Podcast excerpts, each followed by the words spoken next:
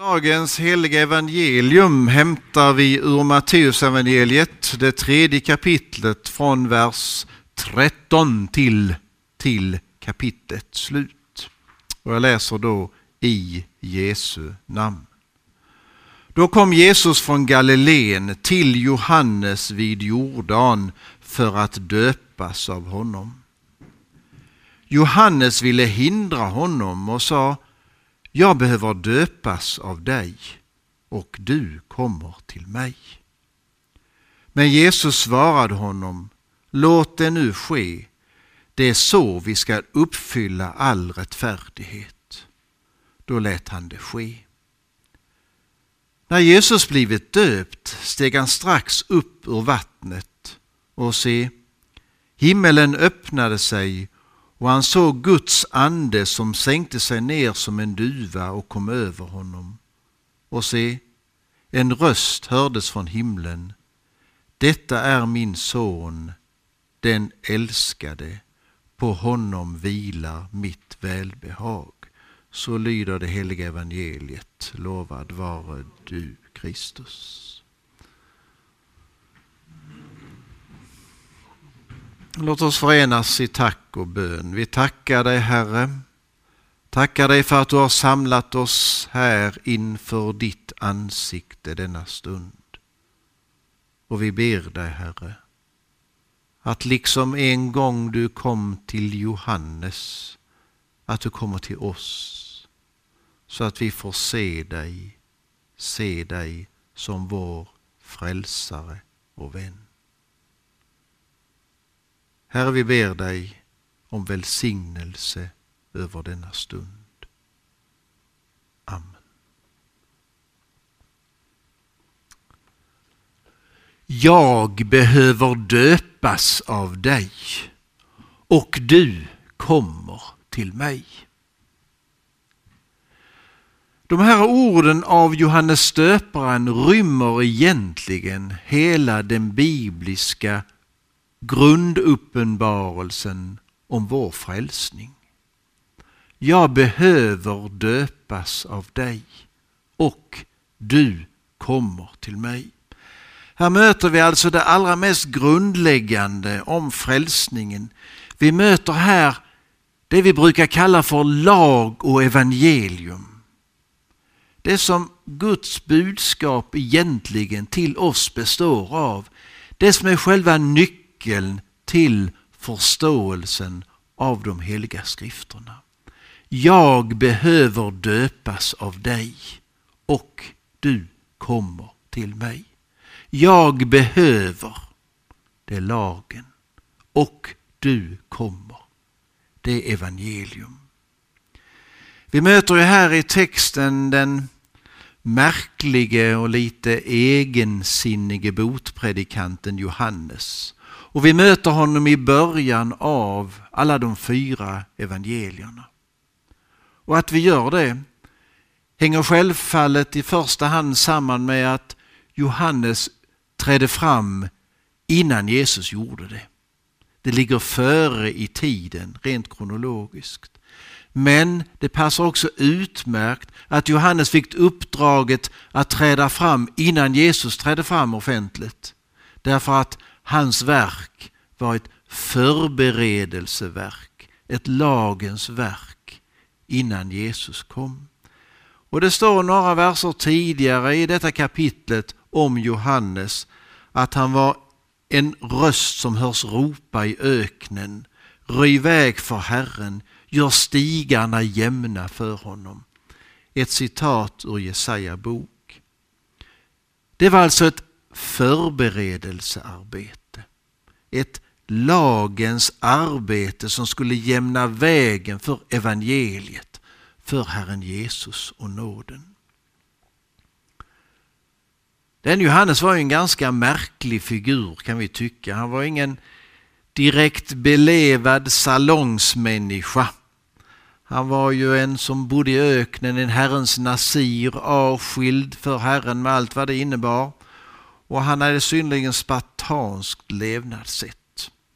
Och inte bara levnadssättet var spartanskt, han använde ju sådana ord och uttryck som man kanske inte tycker tillhör vanlig hyfsordning. Ganska brutala ord mötte han många med.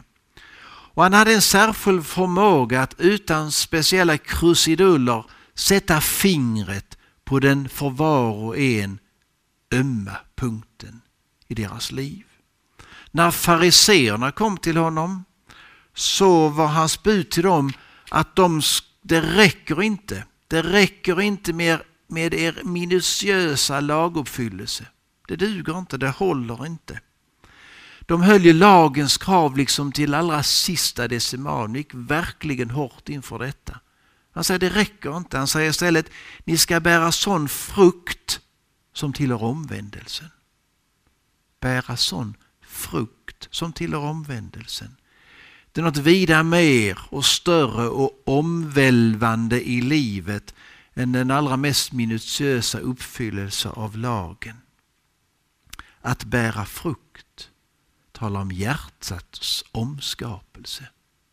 Det talar om att få ett nytt liv här inne. Och den vägen som fariserna sökte Guds rike på, lagens, uppfyllelsens väg, den kan aldrig omskapa hjärtat. Det kan aldrig bära frukt. Är det någon som har läst Hugo Odbergs bok Farisism och kristendom så känner ni igen det där om den föredömliga människans allmänna förvändlighet. Och den som inte har gjort det kan med fördel göra det. Det var fariserna, och när publikanerna kom så satte han fingret just på den för dem ömma punkten. Ni ska inte ta ut mer tull än vad tarifferna egentligen säger. Och när soldater kom så tar han fram det som låg så nära till hans för dem, nämligen att se till att få ut lite pengar med vapenmakt och folk. Han säger, bruka inte våld för att pressa ut pengar utan nöj er med er såld. Johannes var vägröjaren. Han hade alltså lagens uppgift att avslöja det som inte var riktigt. Det som var fel, eller som Bibeln säger, det som var synd. Det som bryter mot Guds bud. För, inte bara för att stanna där och sätta sig i allmänhet till doms över människor, utan för att sen leda dem vidare till evangeliet, till Jesus. Man kan ju tycka när man hör Johannes bruka sådana hårda ord som man möter i evangeliet, om huggoms, alltså avföda och allt sånt där, att det är märkligt att han drog så otroligt mycket folk. Det framgår av evangeliet, jag står rent av att allt folket sökte honom där vid Jordan. Han hade tydligen av allt att döma en sällan skådad karisma, denne Johannes. Och Jesus ger honom ju också det betyget att han var den störste av kvinna född. Den största av kvinna född. Jesus gör ett litet tillägg där. Men den minste i himmelriket är större än han. Men den minste i himmelriket är bara en. Det är han som blev allas tjänare, Jesus. Men folk kom alltså i mängder av vitt skilda slag för att döpas av denne Johannes. Det står om dopet där att det var ett bättringens dop till syndernas förlåtelse. Och det innebar att man bekände sin synd. Man bekände det som var fel i livet. Man bekände att man tillhörde ett folk som vikit av ifrån Herrens väg och inte längre följde den väg som står stadgad i ordet. Men också att man ångrade sig. Man erkände det som var fel och bad om syndernas förlåtelse.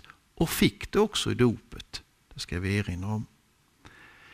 Men vi lär oss av texten jag läste att det var någonting med Johannes som kanske på ett fördelaktigt sätt skiljer honom eller skilde honom från många andra domspredikanter.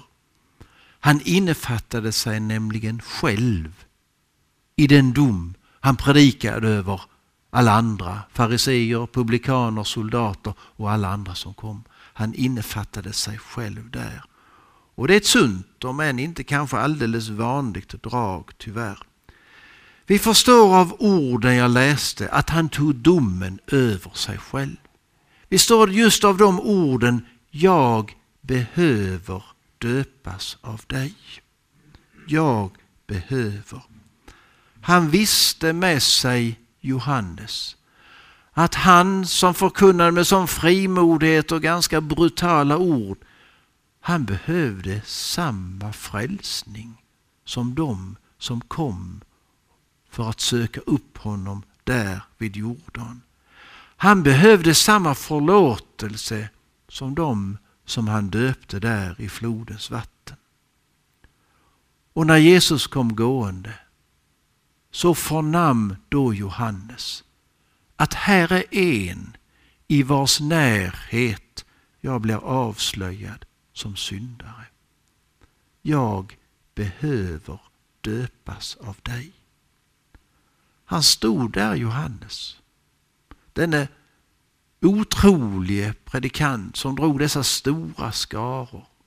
Han stod där och hade inget att komma med inför Jesus än just sitt behov av att bli döpt till syndernas förlåtelse.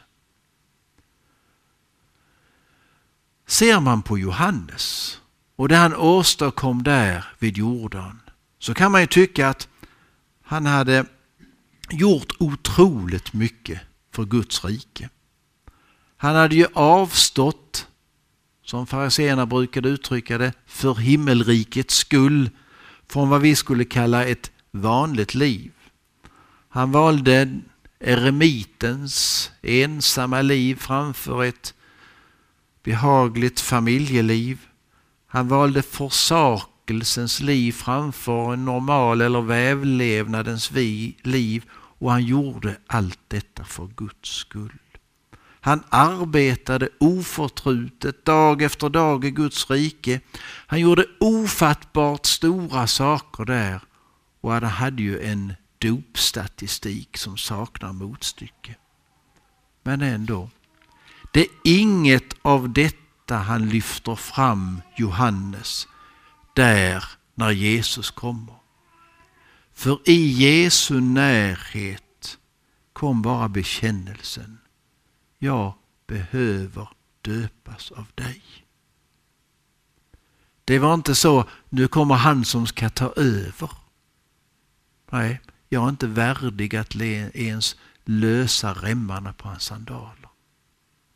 Jag är inte värdig. Jag behöver döpas av dig. Även den präktige Johannes var en syndare. Man kan väl tänka sig så att inte hade han så många tillfällen att göra synd när han levde på sitt speciella sätt ute i öknen. Men det är inte bara det gäller. Johannes kunde inte hålla sina tankar i styr, han heller. Inte sina ord heller. Och säkert inte sina handlingar heller. Och än mindre få fason på liksom hjärtat. Det blev aldrig så förändrat som han önskade. Detta var en verklighet för Johannes. Och därför när Jesus kommer, i Jesu närhet, så kommer bekännelsen: jag behöver döpas av dig. Det är ju lagen egentligen som pekade på detta och som avslöjade Johannes och träffade honom i hjärtat. Nu behövde han ett dop till sina synders förlåtelse. Jag ska göra en liten utvikning. Det handlar om Jesu dop idag. Men jag tycker på något sätt att det är något alldeles särskilt med barndopet, förutom att det är bibliskt. På något sätt så framstår ju frälsningen så oerhört tydlig och på något sätt särskilt härlig när ett litet, nästan nyfött barn bärs fram. Det kan ju inte bidra på något sätt själv. Det kan liksom inte meritera sig för Guds rike det allra minsta. Det kan liksom inte begära att nu är jag värdig att få ta emot de här gåvorna. För det visar ju när detta barn får allt detta, att det är bara gåvor av stor nåd. Hela himlens härlighet, syndernas förlåtelse, alla Guds rikets skatter.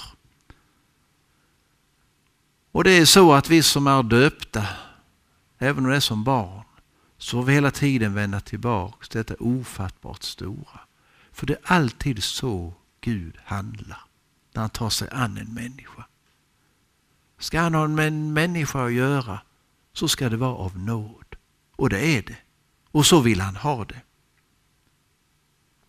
Och vi kan också förstå Johannes. Det var en sån gåva han ville ha. Han behövde. Han behövde den frälsning som är bara av nåd. Jag brukar ibland citera Kristins morfar. När han såg ett litet nyfött barn så sa han alltid: här har vi i alla fall en riktig kristen. Där nåden liksom framstår så oerhört härlig, så stor. Utan all egen förtjänst. Utan att kunna meritera sig det minsta. Fått allt som en ofattbar stor gåva. Och det är Guds rikets gåva till oss alla. Och vi kan förstå hur glad Johannes blir när Jesus kommer gående där. Den glädjen uttrycker han ju i orden: och du kommer till mig. Och du kommer till mig. Här ligger ju hela evangeliet sammanfattat. Och du kommer till mig. Och ser man i den gamla evangelieboken så kan man se att hela kyrkoåret börjar just med Herren kommer. Herren kommer i sitt rike var det första advent. Andra advent Herren kommer. Första advent var Herren kommer till sin församling. Nej, ska vi se här. Herren kommer till sin kyrka var det första. Andra var Herren kommer i sitt rike. Tredje var Herrens vägröjare. Fjärde var Herren är nära.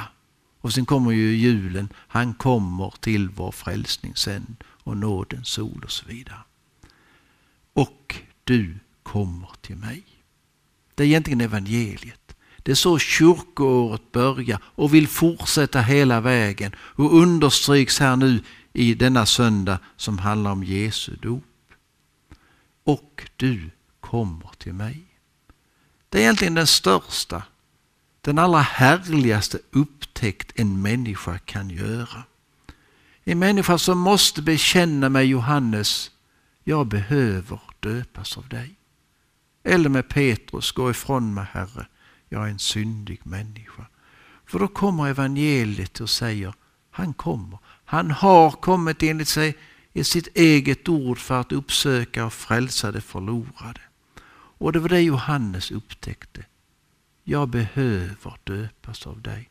Och du kommer till mig. Och det är inte bara till Johannes som Jesus kommer. Det var inte bara den gången han vandrade synligt på jorden. Också idag är det Jesu tid. Han är här också idag. Och han kommer just till den som likt Johannes tycker att ja, men är det riktigt passande att du kommer? Jag behöver ju döpas av dig. Och så kommer det. Det är inte alltid vi tycker att det är lämpligt att Jesus kommer. Vi tycker ibland att vi behöver reda upp lite saker och ting innan det passar. Men det är så med Jesus att han kommer inte till den som tycker att nu passar det. Utan han kommer till den som behöver. För det är nämligen bara till sådana som man har ett riktigt ärende. Det är bara hos den människan som man har en uppgift att fylla. Det är bara den människan som man kan ge nåd. Och det Jesus vill idag, det är att vi ska göra precis den erfarenhet som Johannes gjorde här, där han stod vid Jordan. Och du kommer till mig. Det är ju därför vi samlas. Vi brukar ibland sjunga den sången: vi är här för att prisa ditt namn. Och det är fantastiskt roligt. Man känner gemenskapen och lovsången stiger till Gud. Och jag är säker på att Gud blir glad. Men än större är faktiskt upptäckten, den som Johannes gör här. Och du kommer till mig. Och denna gudstjänst vi har är här idag. Den är egentligen en enda stor försäkran om att hur den är ställt i våra liv. Vilka krokiga vägar våra liv än har gått, så är det ändå så att den här upptäckten som Johannes gjorde, den är också, får också vara vår. Och du kommer till mig. Inte kanske, inte möjligen. Inte om vi har ställt oss på ett rätt sätt och tycker att nu passar det. Nej, han kommer just till den som bekänner, jag behöver.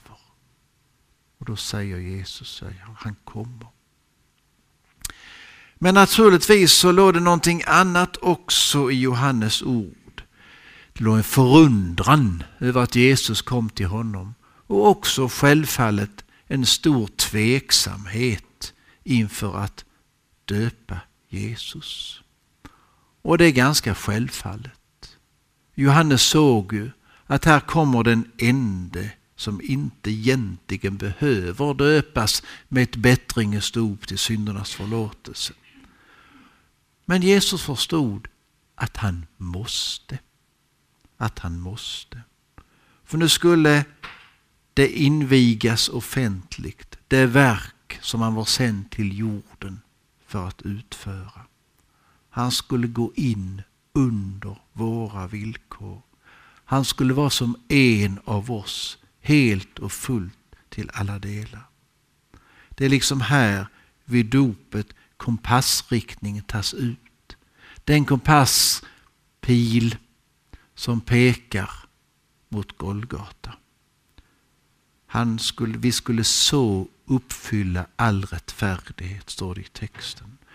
Och Johannes såg något här som de andra som stod där omkring sannolikt inte såg vid detta tillfälle. Vi möter Johannes evangeliet att när Jesus kom gående strax efteråt så säger Johannes, se Guds lamm som tar bort världens synd. Och han upprepar samma sak följande dag. Johannes hade med glädje sett att Jesus kom till honom som var en syndare.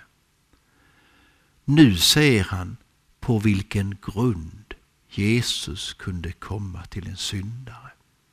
Se Guds lamm som tar bort världens synd. Han såg det ärendet som Jesus hade till honom och till alla människor. Och nu fick Johannes vara med om själva invigningen till denna stora uppgift som var Jesu uppgift på jorden om vår frälsning.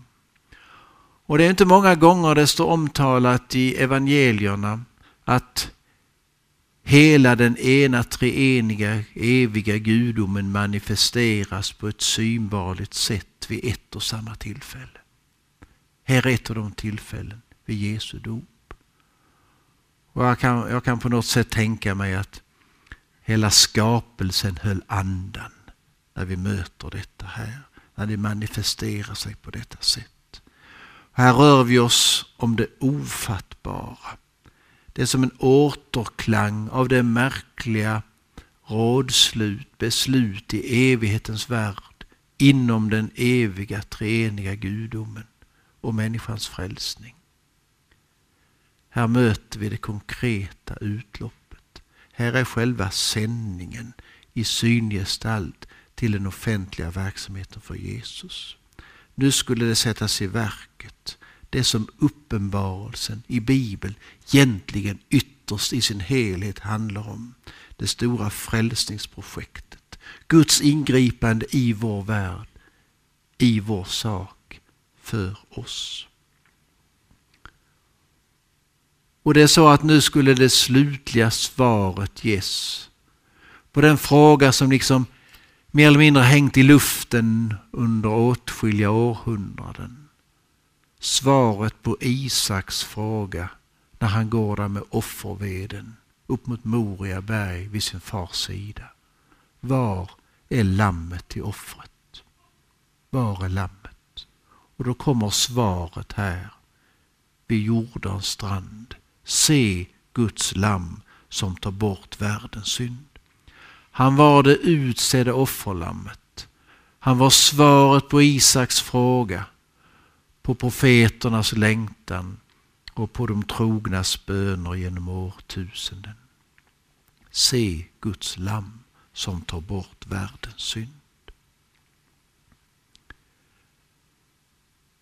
Men det är en särskild sak ändå som jag vill kommentera när det gäller detta med Jesu dop.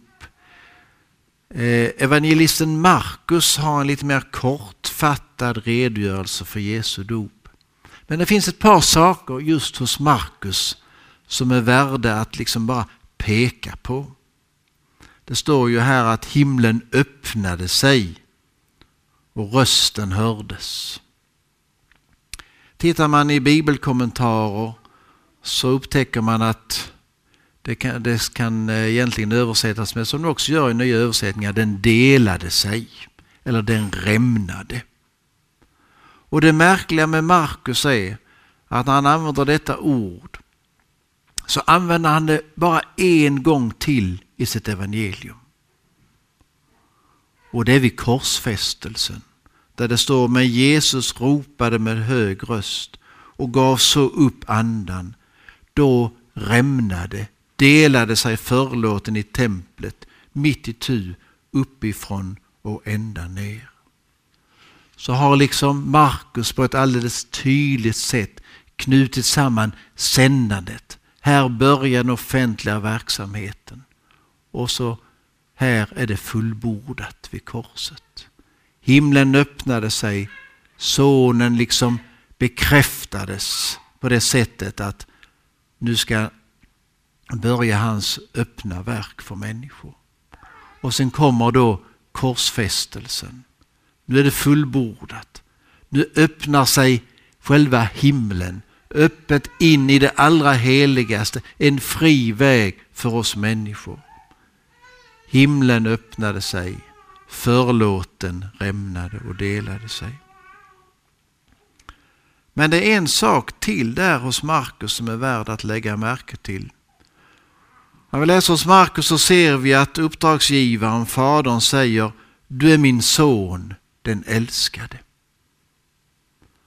Och vid korset så hör vi en av alla dem som sen genom hela historien ska stå där med förundran inför korset svara liksom på detta faderns ord.